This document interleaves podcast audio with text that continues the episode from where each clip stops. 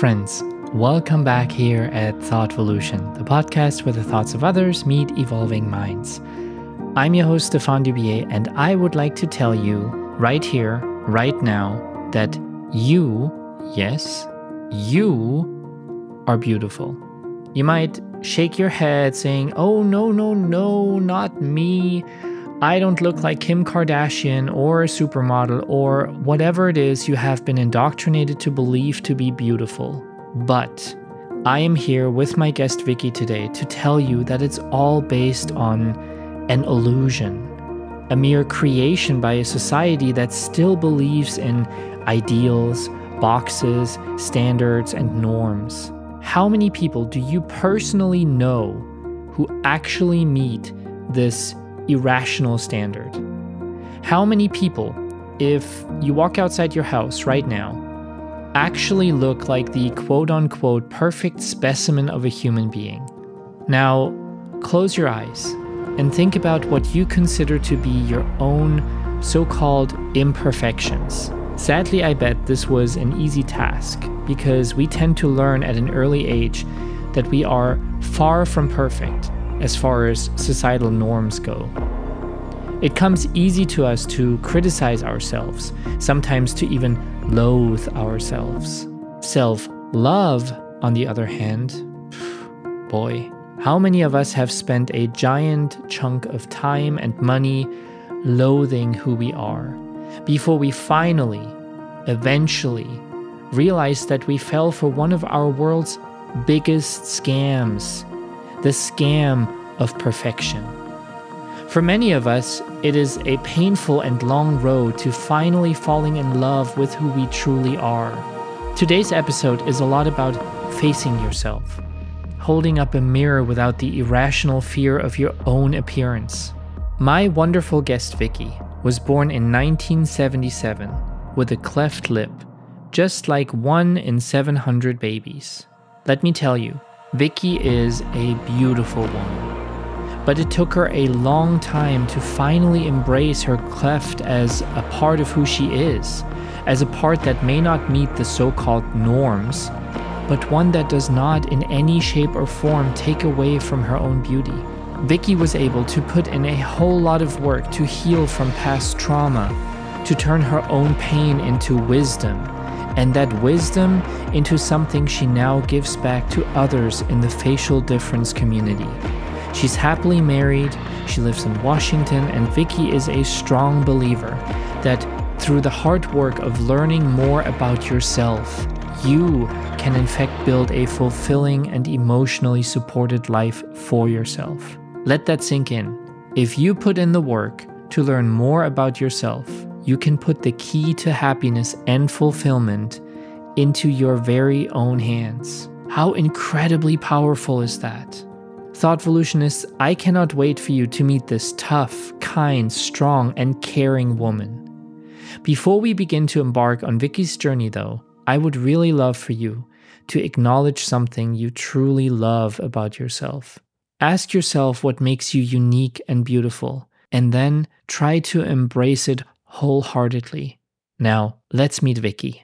Trigger warning this episode contains conversations about facial differences, bullying, and emotional violence. If any of these subjects are a trigger to you, please prioritize your mental health and skip this episode.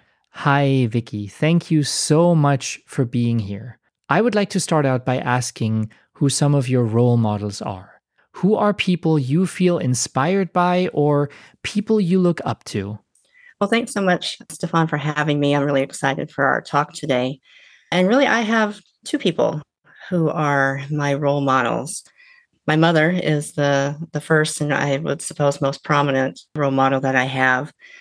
She really worked hard to instill in me a sense of self assuredness. I have the ability to handle whatever life would bring my way. She was a very strong woman and the way that I grew up, she actually was the one that worked outside of the home. My dad actually stayed home with me. So he was a stay at home dad in the 70s and 80s, and that was uh, pretty rare. So she was the one that was out working and really provided me with witnessing her strength, her ability to manage, you know, not only working full time, but managing the care of a child that had some intense medical issues and also had a softness to her that let me, I would say, kind of grow into the woman that I would become. And she really fostered that exploration and that growth for me. The other one is actually my daughter. And she really has been the precipice of me delving into my trauma from being born with a bilateral cleft lip and palate and working through that in order to be a better parent to her.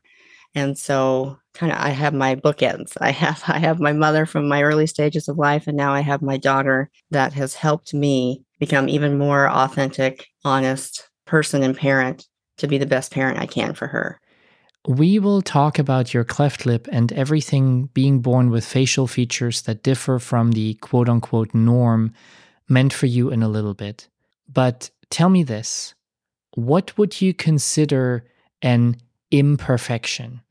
And where do your own imperfections lie? Well, that is a good question. And right off the bat, something that's registering with me is actually from your episode that you did with Suzanne on grief and her work sort of within the grief space and helping others navigate that, where she talked about the importance of language and the words that we use to either describe the grief process or something that has happened in our lives.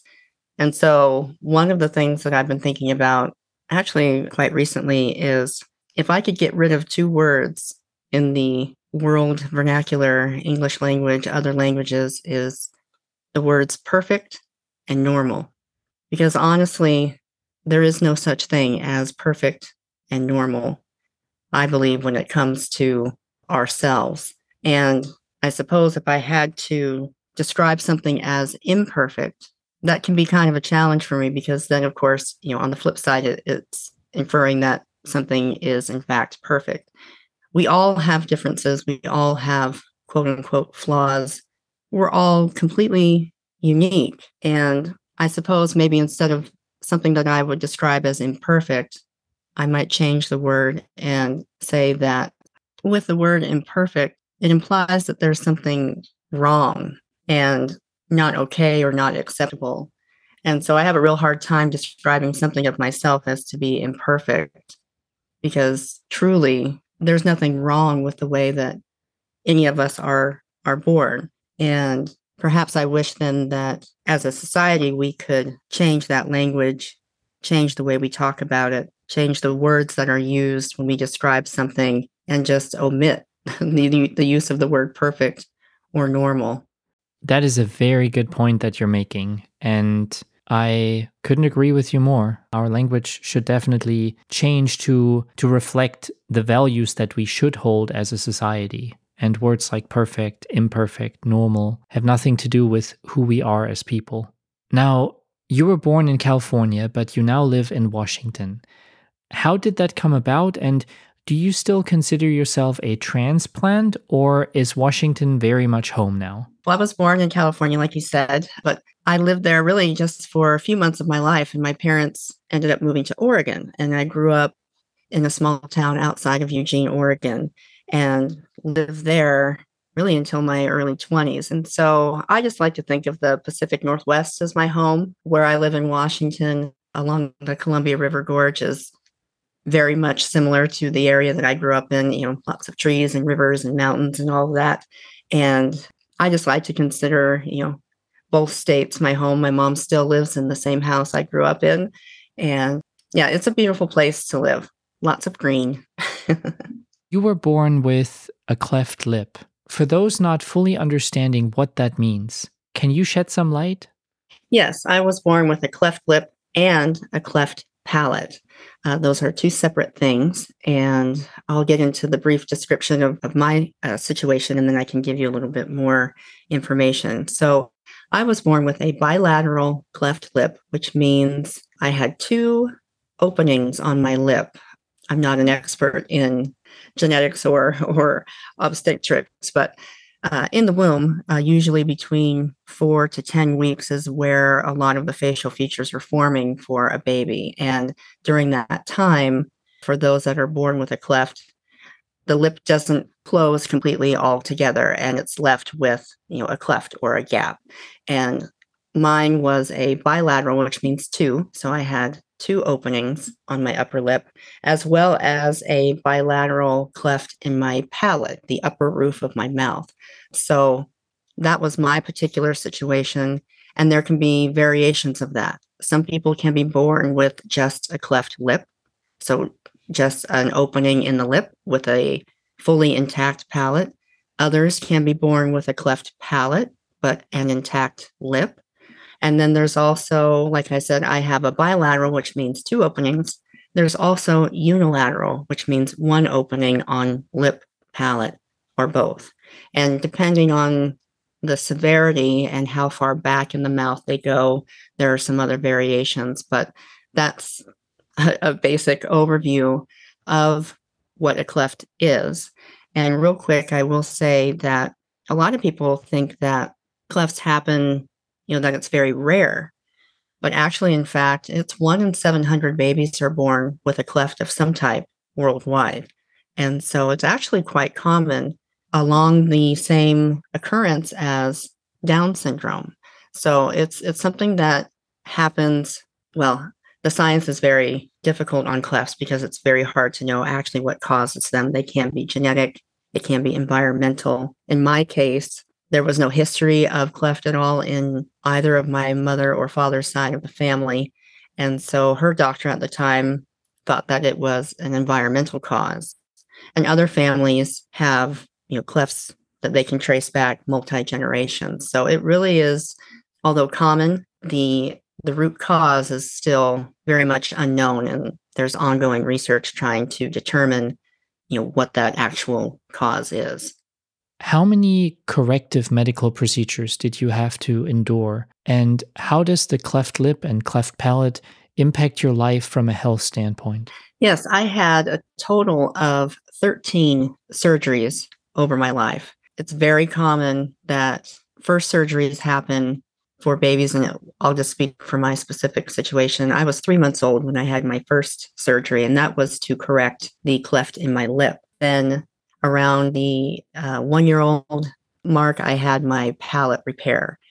And I ended up having to have a second lip repair because the surgeon at the time was trying to close both clefts in my lip at the same time and being a baby and you know moving around and all that sort of thing uh, one of the sides actually reopened and so i had to go back in for a second lip repair at that point. point and my final surgery was a bone graft and that was done for me around 13 14 years old these days it's done much earlier bone graft is taking bone usually from a hip and implanting it into the front palate of the upper palate in order to provide stability for teeth development and all of that. And so that was my final surgery. And honestly, Stefan, I can't even tell you what the ones were in between that.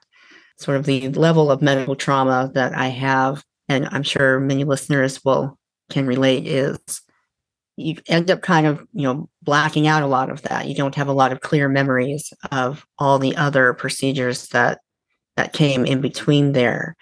And before I get into the health effects of having a cleft, I will say that the number of surgeries is very dependent on the severity of the clefts. Some kids that I come in contact with have had upwards of 25, 30 surgeries, and other kids will have three. So it really just depends on, you know, how involved lip, palate, or both, you know, the situations are.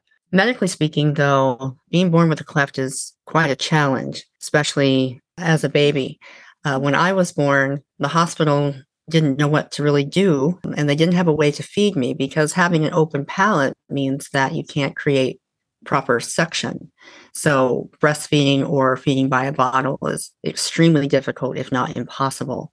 And so, the hospital at that time, again, this is back in the late 70s, they gave my mother a lamb's nipple, like what you would use to feed a baby lamb, because it was longer and could reach further back to where I wouldn't have to work as hard to create the suction to get milk.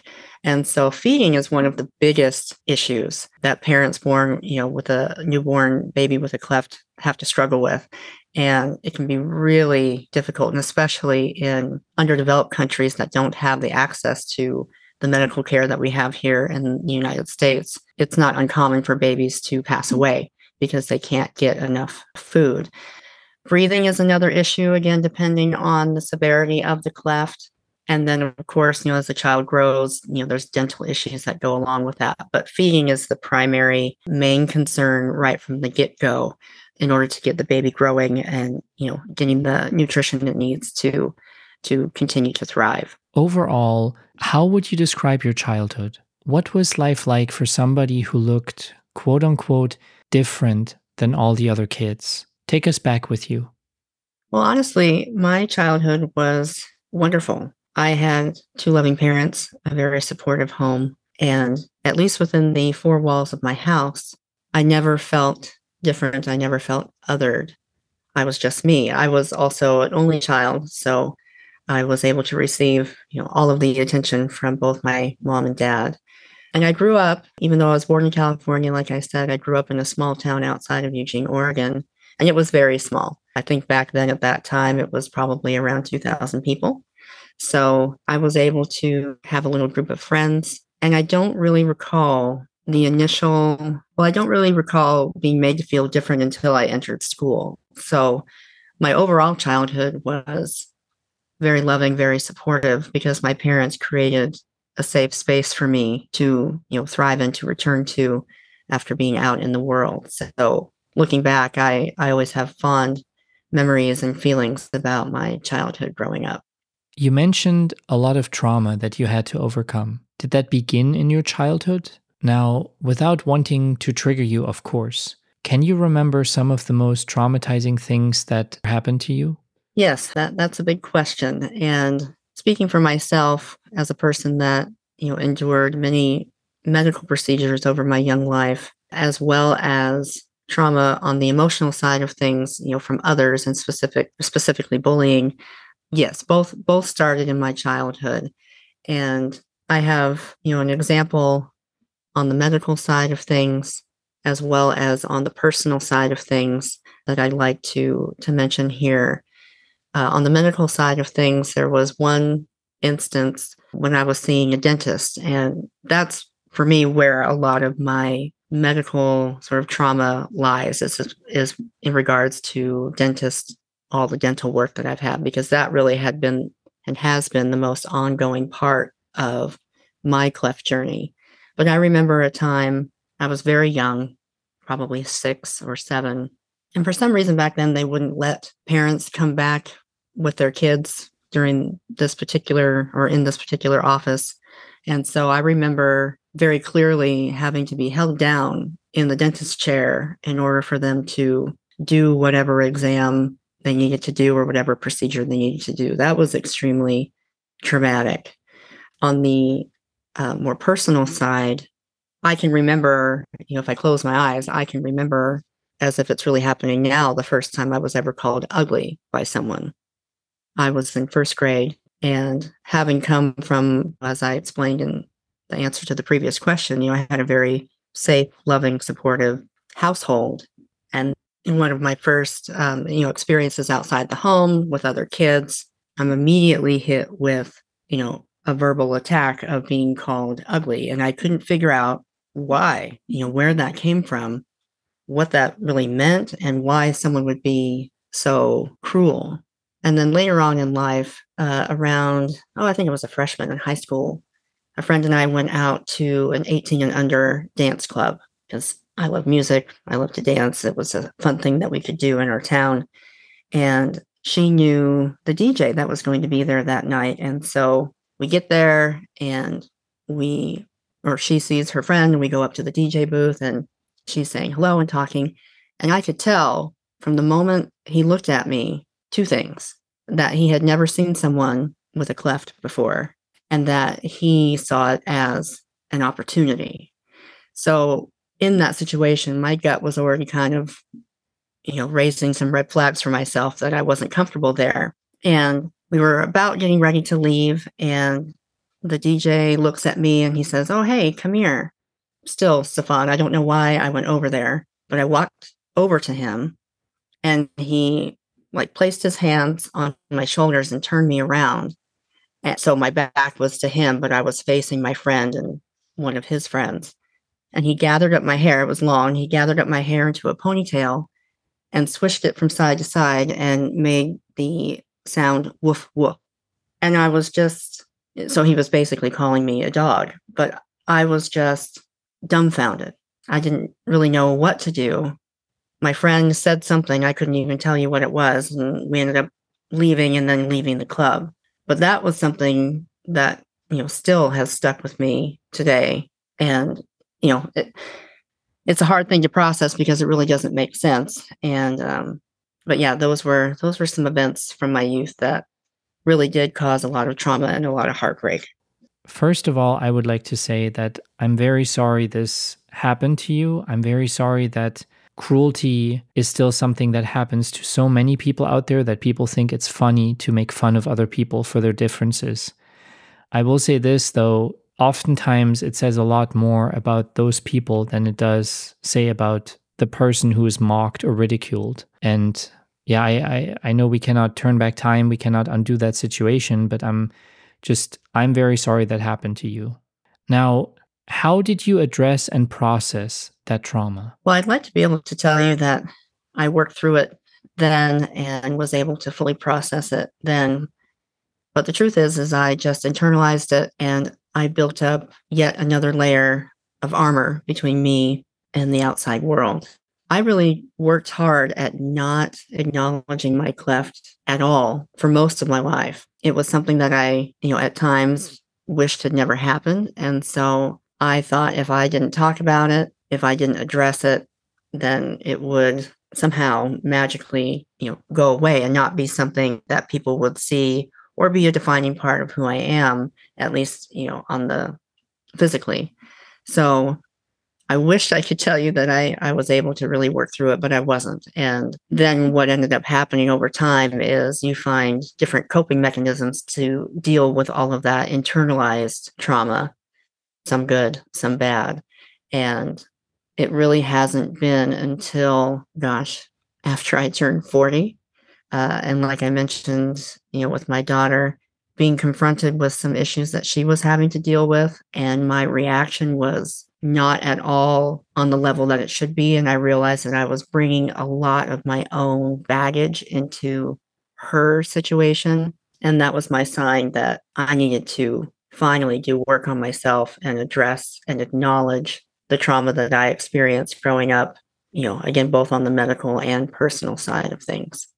People say that children can be so cruel. Would you say that you had to face more cruelty from children when you were younger, or even now, or from adults regarding your facial differences? It's just been something that I've had to deal with my entire life. So when I was young, a lot of the lingering looks, stares, comments came from my peers because that's who I was around all the time. I don't recall, at least when I was a child, ever hearing or witnessing an adult say something to me. I don't know, you know, that's actually something that I haven't addressed with my mom if she ever received rude comments from people. But yeah, it's just it's kind of like an evolution as I've grown my interaction with the peer my peers, you know, we've all grown and things become different. When I was young, you know, a real easy thing that bullies would call me is ugly. That's an easy, you know, an easy thing to say. But then as I got older, you know, the insults would change into being a little bit more pointed, a little bit more cruel. And then, you know, of course, being stared at, being whispered about, those kinds of things have gone on. I will say that really by the time, again, because I grew up in such a small town, sort of like the novelty of me wore off eventually because I went with many of my classmates from first grade all the way to graduating high school. So, unless a whole bunch of new kids came in, a lot of you know big instances of bullying really died down oh probably by 8th grade. And I did have a very good group of friends where I did feel, you know, safe with them. Although like I mentioned I didn't talk about my cleft at all, but they were you know they were my safe space and my group that i could i had a sense of belonging with which is so important really for anybody but especially someone that is dealing with you know being othered for whatever reason that is be it a visible difference you know or anything like that as I've gotten older and into adulthood, I have kind of realized I was just doing some reflecting on this the other day that because as a child I had to be so hyper you know, I felt that I had to be so hyper vigilant of always looking out for where the next attack was going to come from. You know, someone going to say something or look at me the wrong way. I continued to carry that hypervigilance even now. And as an adult, I would constantly be scanning wherever I was, looking for the signs of, oh, that person's looking at me, or I can see that look on someone's face. They're thinking something negative about me, or this group of people are talking, kind of whispering, but they must be talking about me. So I was actually you know, projecting my fear onto a situation that, looking back, there was none of that really going on.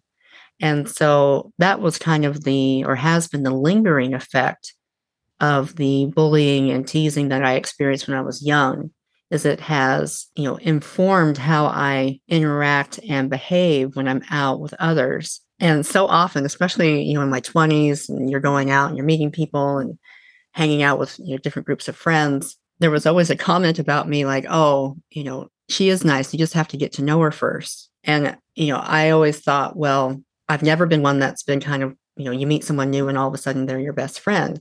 But now I know that really was because I was in a constant mode of trying to protect myself from whatever incoming insult, threat, you know, or instance of being bullied, you know, wherever I was. And so I, I did not have my guard down. My guard was always up. You know, my layers of armor between me and whoever I was with was very thick. And I'm not exactly sure if that will really ever go away just because of you know the longevity of which I've had to deal with comments and stares and all that you know from from my youth.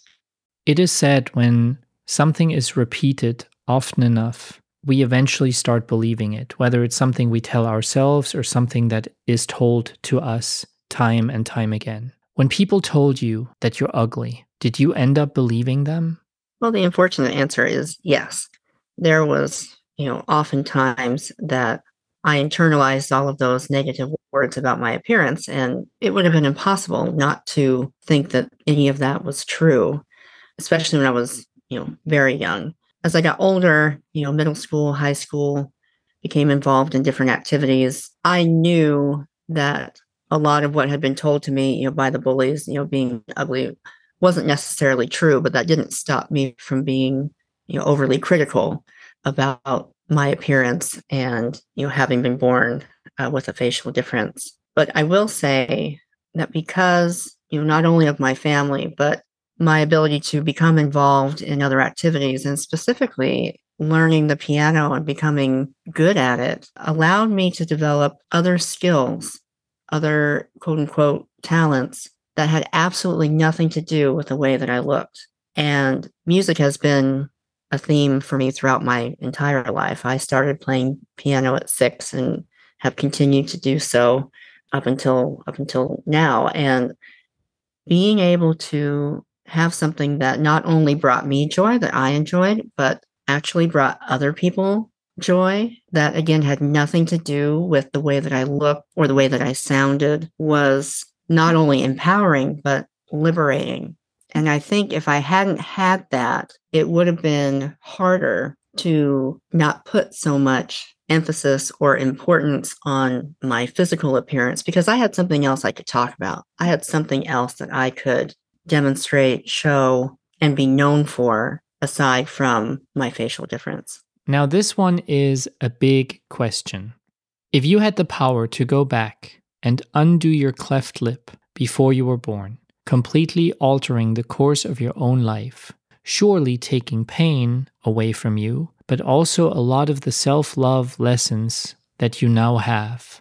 Would you do it? If I could go back and wave a magic wand and not be born with a cleft, the short answer is yes, I would. And that may not be a popular answer or one that other individuals with a facial difference may say, but when I'm being truthful and honest with myself, I would, because the amount of pain, not only physical, but emotional that I went through was significant. And if I could take that away, you know, why wouldn't I? However, those kinds of questions can be very difficult to to rectify and also deal with because it's not a possibility. And so constantly thinking, oh, if I could just go back, you get stuck in sort of a hamster wheel of wanting to go back, realizing you can't go back. There's nothing I can do about it, you know, and it just becomes a cycle sort of of shame and embarrassment, and that you're still thinking of yourself as you know that there's something wrong with you so while i appreciate the question it's one that i tend to not spend a lot of time on anymore because it doesn't serve me it doesn't help me move forward into further acceptance of myself and the situation that i find myself in. Because yes i have learned a lot of lessons. I have developed immense empathy which i think is a skill that our society in general really could use a brush up on that recognizing pain in other people is actually quite a commonality and uh, a common trait that we can then connect with others on. And it's helped me in terms of imparting knowledge and wisdom onto my daughter as she comes up and navigates her interactions with her peers and you know instances of bullying teasing whatever's going to happen with her it's given me quite a unique and amazing perspective that because I am willing to acknowledge and own then I'm able to share that with others in the hopes that it will benefit them, you know, at a much earlier age than it did myself. Speaking of empathy and bullying, what message would you send out to the bullies of the world? Those ridiculing and hurting people with facial differences or other differences. What would you say to them? Yeah, if I could have a message that could go out not only to people who choose to be cruel and unkind to others, but just for everyone is to do your best to heal your pain. Because I can say this now because I'm 45 and I can look back on all of these different situations that I encountered. Generally, those that teased or mocked or bullied me were fighting or dealing with their own pain inside. We've heard the phrase hurt people, hurt people. And I do believe that. And I think that a lot of people, myself included, we don't like feeling pain. We don't like feeling discomfort. And we will do anything that we can to distract ourselves from feeling that pain.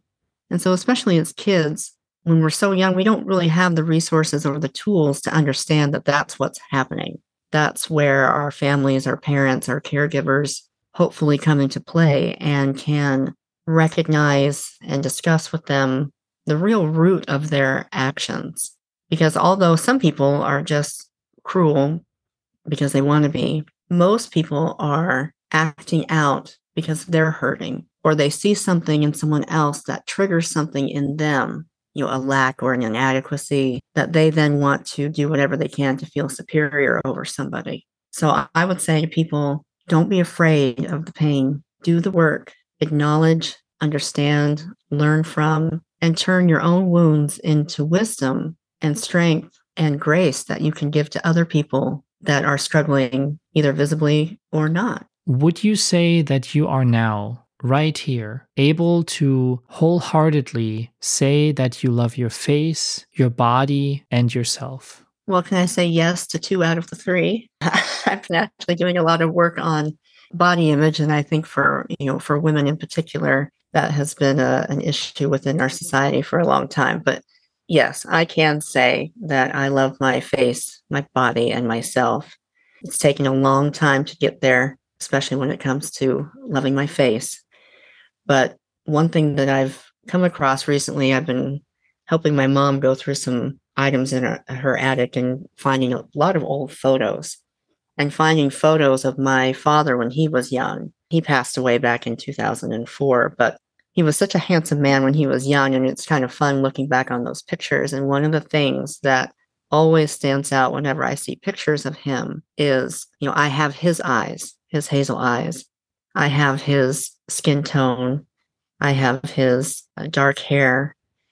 And even though he wasn't born with a cleft his nose actually was shaped quite widely and if you didn't know it looking at me in some pictures, like we look very similar. And so if I were to say that I didn't love my face, I feel like I would be saying that, you know, I didn't love my father's eyes or I didn't love his beautiful olive skin or I didn't love his salt and pepper hair. And there's kind of an honor in that when I think about him, and it helps me see my own value and worth too, because I'm you know, I'm a reflection of him. And that gives me really a sense of, of pride and love.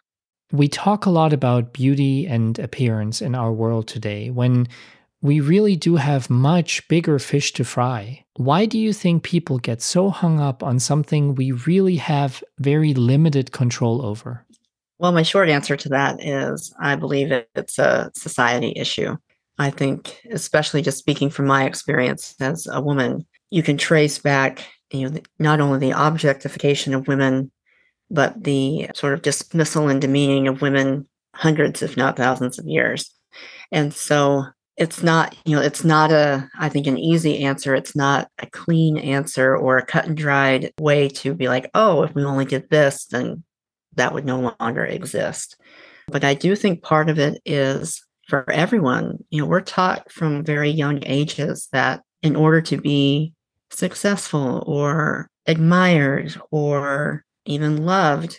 It has everything to do with what we achieve on the outside. You get a great job, you go to a good school, you have a fancy car, you got, you know, the biggest house on the block, you go on elaborate vacations, all the things that are external. And we're told that the more we do and then the more that we you know show others for our material accomplishments that that makes us a better best person. And i think the body is just kind of you know the next layer in on that that if we can be the thinnest or the strongest or you know the most beautiful according to unattainable standards that that means we're good when in fact that's not at all the case some of the best people or the most loved, revered people that have ever existed are ones that a lot of times had nothing. You know, you think of Mother Teresa, you think of Nelson Mandela, you think of people who suffered traumas and setbacks, but also understood that it is through the giving that we actually become the best version of ourselves. And working on ourselves from the inside out to become a kind person, a accountable person, someone who can be trusted. Those are qualities that nothing material can ever give you. And so it's a long road. It's a lot of work to try to undo what we've all been taught from you know the very early stages of our life but it's important work and there are people out there trying to do that and even just doing the work within your own home you know it can be like that saying you know the ripples on a pond, it will filter out to then your community, to the next town over, to your schools, to you know anything anywhere people are gathering. But it starts with it starts with the one person deciding that that's where they're going to put their effort to become the best version of themselves that they can be and not worry about trying to reach unattainable standards in order to become what they think is what they need to be to be the best person for others, but not for themselves. Obviously, there is so much more to you than what meets the eye. Our body, including our face, is a mere shell. One we should always try to treat with kindness and love, but it's a shell nevertheless. What would you say are some things people may miss about Vickie if they were to only go by appearances? What truly makes you unique? I used to really struggle with, you know, if someone would ask you, you know, tell me about yourself, I would really struggle with coming up with an answer that wasn't just, oh, I live in Oregon or I, you know, very cut and dry facts, but I've become more comfortable with acknowledging and then expressing to others what it is that I like to do or unique things about me. So, right off the get go, one of the things that people would not know uh, just by looking at me is that I'm a pilot. Uh, I'm a general aviation pilot. That's actually how I met my now husband. And I, for years, received my commercial and flight instructor ratings and certificates. I worked as a flight instructor in California and Oregon, taught other people how to fly, amassed about oh, almost 1,500 hours uh, of flight time, and it was a, just a wonderful, super fun time in my life. It was just in my early 20s, well, right after high school, really, about 20 years old, that I started that journey. And that's something that always kind of shocks and surprises people, and it's something fun, you know, to talk about. Uh, another thing that people may not know is that this is kind of silly, but you know, I mentioned I love music, but I am a karaoke queen. Once I get started, you can't take the mic out of my hand. I love anything that has to do with music. Uh, a secret dream of mine would have been, and it's so funny, I, I would have loved to have been like a backup singer for somebody where I could just be out there. I didn't have to have the one, you know, the spotlight on me that everybody was really watching, but I could still go out there and have a good time. Uh, so those are kind of two two fun things that I like to tell people. One thing that really made me pause when I read your intake form was the fact that the community of people with facial differences is still very much stigmatized, underrepresented, and ostracized, especially in the media we consume. I really tried hard to remember seeing someone with cleft lip or another type of facial difference in a movie or a TV show, and I really could not think of anybody. I know this is a similar experience for many marginalized groups of people, and it makes me really sad. I imagine a child at home waiting to finally see somebody who looks like them, who could represent them. Why do you think there's such a clear underrepresentation of people with facial differences or even physical or mental disabilities in the media? And what can we do to allow for a more diverse picture that actually mirrors the real world and that allows for people to finally feel seen and heard? It's been a struggle. I think, you know, like you, it's very hard to come up with uh, lists of names of people that you could, you know, say right off the bat, oh, they, you know, they have a facial difference, they have a cleft, and they're they're starring in the latest Hollywood blockbuster. But one thing maybe that you didn't think of, and maybe your listeners didn't really think of, is that there is representation of facial differences in movies and TV shows, but it's generally in the villain characters. You will see people that have a burned face, for example. I'm thinking of like one of the James Bond movies. You will see people that do have cleft. Uh, I'm thinking actually of Cobra Kai, that series. I believe it's on Netflix. Maybe in the first season or so, there's a bully that has a cleft lip although um, I don't believe he's a. I think he's turned, you know, changed his behavior in the series. But primarily, where you see visible physical differences in media, movies, and such like that, has to do with negative connotations. And that's actually something that several groups in the facial difference community are working to address. It actually, this week, I believe May is uh, like Facial Equality Month. It might actually be Facial Equality Week right now when we're recording this. And there are a couple of groups that have openly petitioned Hollywood and other media companies to stop casting or creating. I shouldn't say casting because generally it's all done with prosthetic makeup, but stop making villainous or evil characters with facial differences because that then translates to when you see a person with a burned face walking around town, immediately you'll think of, oh, that that guy looks like that guy from that James Bond movie. Or it it lends itself to not only stigma but dehumanization.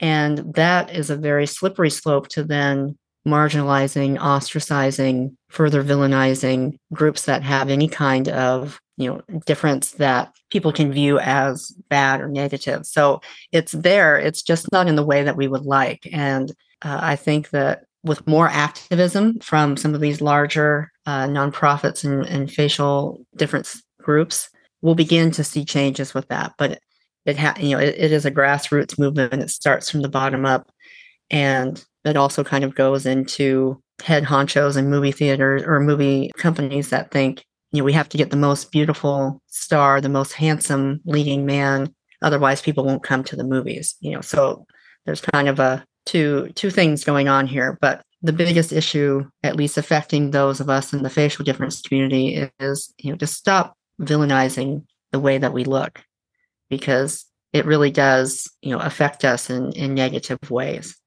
Would you say that the current debate about body positivity and the body positivity movement has also changed the narrative for people with facial differences?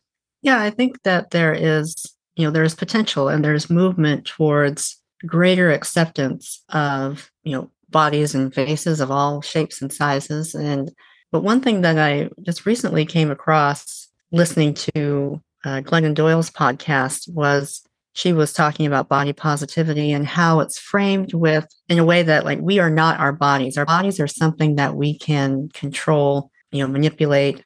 But her stance was, you know, I am my body, and if I'm going to accept it, it's it's a basic acceptance of me. It's not a separate thing. You know, I am it. And so, especially just from my experience with a facial difference, it took a long time, but you know, my cleft doesn't necessarily define who I am, but it is me. And I think trying to separate the two can be difficult because I don't know, it, it like takes a, a, layer of humanity away from it. You know, I am my body, I am my face, I am, you know, my cleft. And if I'm going to love it, I have to love all of me.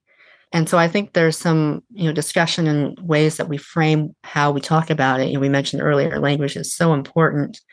And, you know, I could have gone down the route of more surgeries. I could have gone down the route of additional, you know, cosmetic surgeries to continue to try to change my face in order to make it quote unquote like everybody else. But who am I doing that for? If it really was for me, that's one thing. But if I'm trying to do it so that I'll be better accepted by others outside of me, it's not going to work. I already have to come to the table with love and acceptance for myself.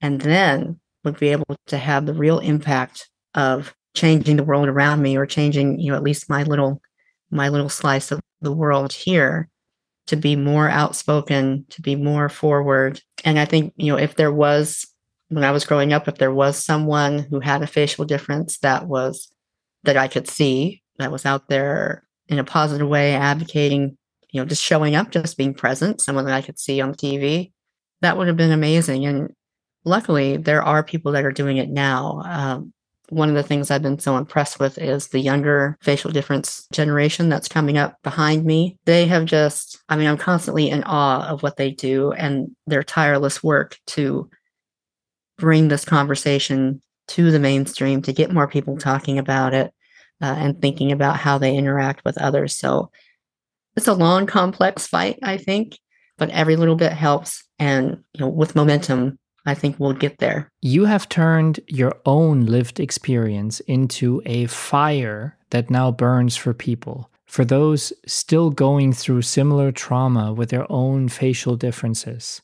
Can you tell us about the work you do and what you are trying to accomplish?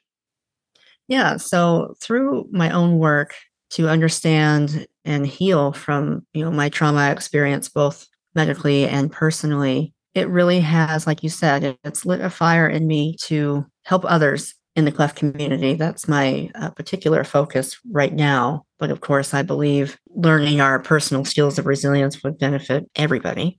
Uh, but for the cleft community, it really, you know, getting down to it, I just want others to learn a little bit earlier than I did you know, how they can own their story, develop their personal skills of emotional resilience, and you know not have to suffer as long as I did of denying you know this part of who I am.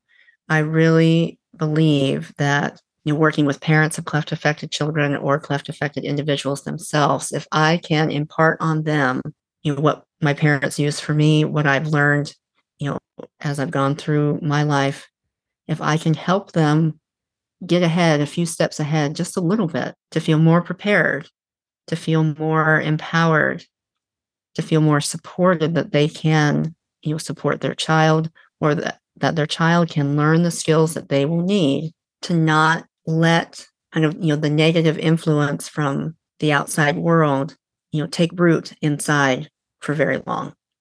So my my passion is the emotional resilience skills and helping people understand that they already have everything they need inside of them to handle whatever comes their way they just have to tap into it and own it and they will be able to live a full and emotionally supported life.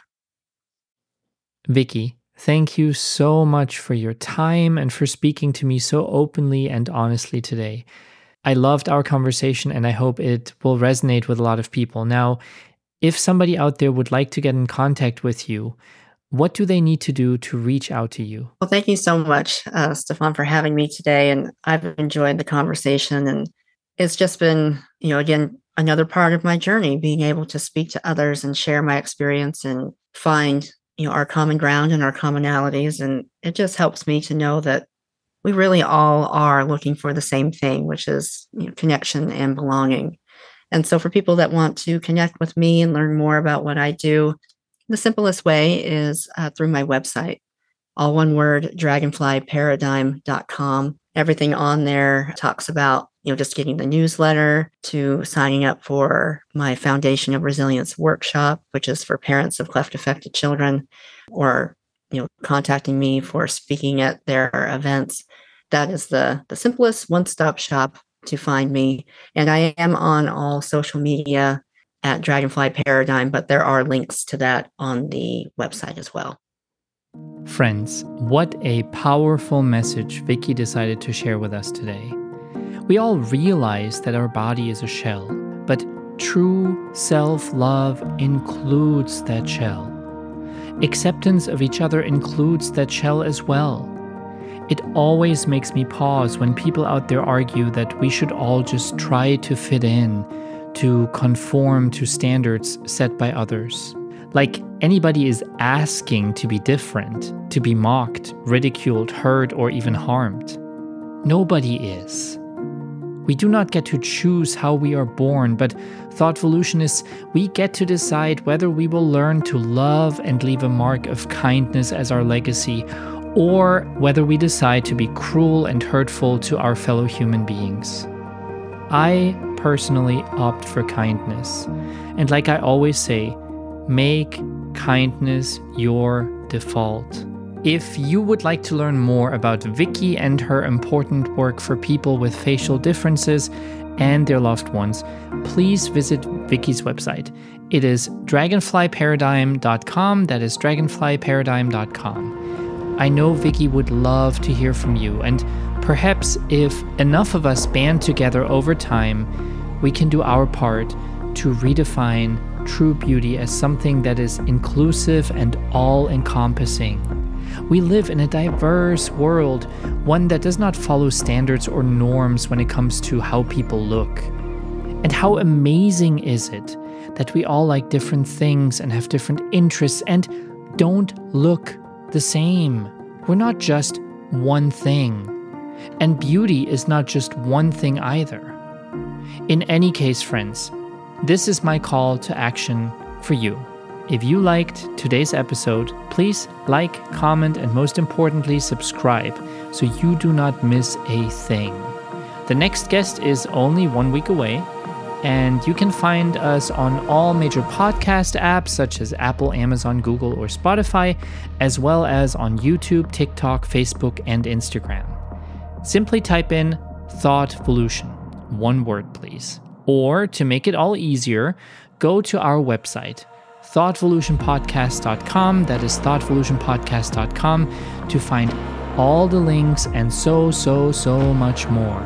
There's an episode guide, our intake form for you to become a guest on the show yourself, and our merch store. I have not run into anyone with a Thoughtvolution t shirt, hoodie, or hat yet, and that would really be a dream come true. So, if you have the means, please get yourself some of our fabulous merch to show the world how much you appreciate this podcast and its guests. I am wearing the I Love You Lotsies hoodie as we speak, and it is lovely, positive, and beautiful.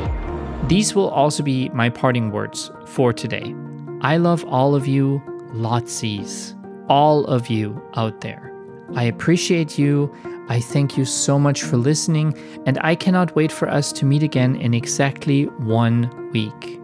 Please remember to always, always, always be kind to each other. I'll see you next week.